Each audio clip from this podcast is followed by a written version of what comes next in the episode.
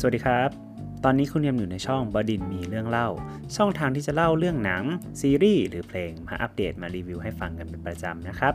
ฝากกดติดตามทั้งใน YouTube Podcast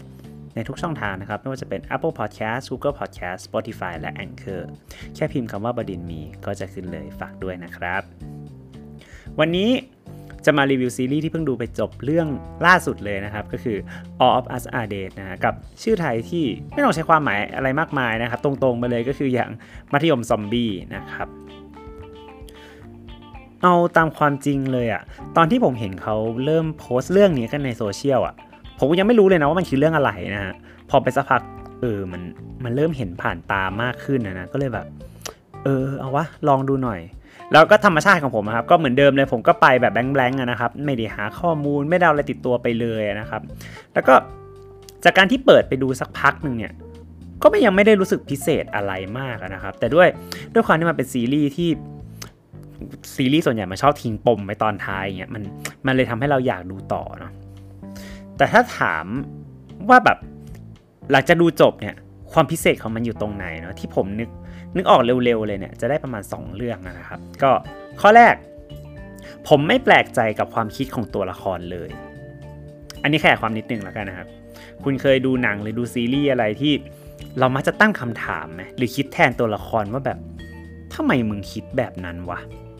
ทำไมมึงไม่ทำอย่างนั้นวะทำไมมึงไม่ทำอย่างนี้วะ นั่นแหละครับคำถามแบบเนี้ย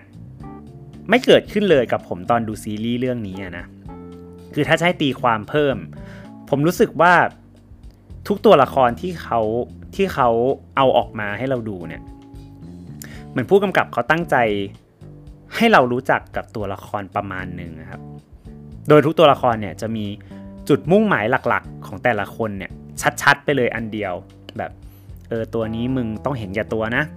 เออตัวนี้มึงต้องเลวนะ ตัวนี้มึงต้องช่วยคนนะ ตัวนี้มึงต้องมึงต้องรักคนนี้นะ อะไรแบบนี้มันเลยทำให้ การตัดสินใจที่ทุกตัวละครเลือก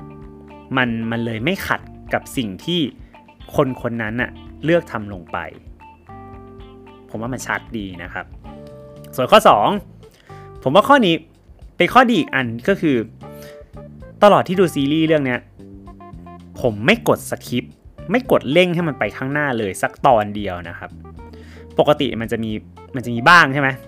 เวลาแบบอ่าอาจจะไม่ใช่ผมคนเดียวคนอื่น เวลาที่ดูหนังซีรีส์แล้วรู้สึกว่ามันอืด มันอืดจังเลยวะมันเริ่มไม่หนุกละหรืออะบางคนอาจจะแบบหรือหวาดเสียวเกินไปที่จะดูต่อ เลยกดข้ามๆไปให้เร็วเพื่อออกไปจากตรงนั้นให้ได้เร็วที่สุดอะไรประมาณเนี้ยบางครั้งเนี่ยผมก็เป็นนะรู้สึกว่าแบบตอนนี้แม่งถ้ากูดูต่อกูหลับแน่เลยวะแต่กับเรื่องเนี้ยผมไม่เป็นเลยพูดได้เต็มปากว่าไม่เป็นเลยครับ ผมรู้สึกว่าแต่ละช่วงแต่ละตอนมันมันไม่ยืดเยื้อนะ หรือถ้าช่วงนี้มันจะดูหนักไป ทีมทีมผู้สร้างเขาก็เอาเรื่องอื่นมาเล่าให้เราฟังต่อเลยอะเพื่อแบบเปลี่ยนรสชาติให้มันไม่นิ่งจนเกินไป หรือเลี่ยนจนเกินไป นั่นก็คือ 2 ข้อเด่นๆนะครับ หลักๆ ที่ผมชอบในซีรีส์เรื่องนี้เนาะแล้วข้อเสียล่ะ มีไหมก็ ผมคงไม่บอกว่าซีรีส์เรื่องนี้มันมันแบบขึ้นหิ่งไปเลยเต็ม 10 เต็มร้อยอะไรแบบนั้นนะครับ มันก็มีบางอย่างให้ติบ้างเนาะเช่น ตัวละครตัวนี้มึงมาทำอะไรวะ ไม่ต้องมีก็ได้มั้งหรือแบบ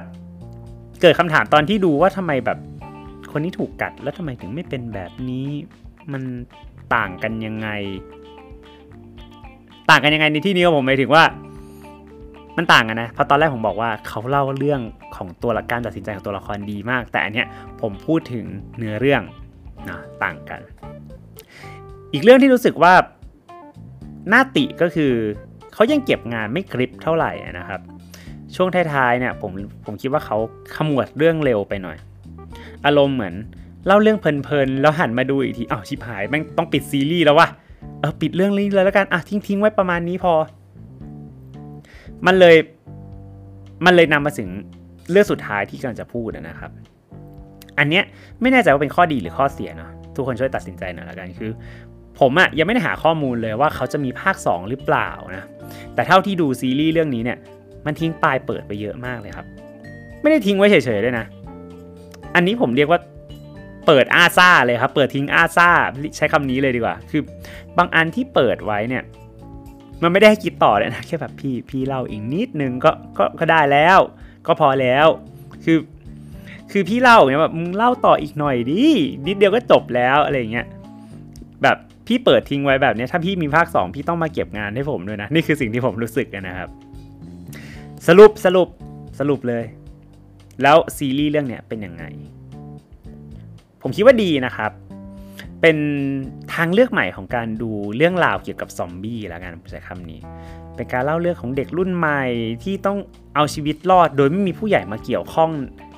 เลยทุกการตัดสินใจนะครับ เป็นความคิดของเด็กมปลายทั้งหมด เป็นอะไรที่ผมรู้สึกว่าใหม่ดี อีกมุมหนึงอาจจะเป็นเชิงสัญลักษณ์ก็ได้นะว่า เนี่ยถึงเวลาของคนรุ่นใหม่แล้ว อะไรประมาณนี้นะ ใครว่างๆเราไปหาดูนะครับออปัสอาเดสมัธยมซอมบี้นะ 12 ชั่วโมงที่เสียไปผม รับรองว่าไม่ผิดหวังแน่นอนครับสำหรับเรื่องนี้ผมให้ไปที่ 8 เต็ม 10 แล้วกันนะครับ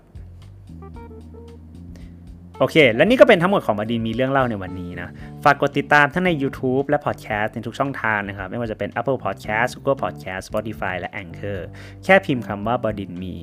ก็ขึ้นเลยนะครับ ฝากไว้ด้วยนะครับ ขอบคุณที่รับฟังในวันนี้ สวัสดีครับ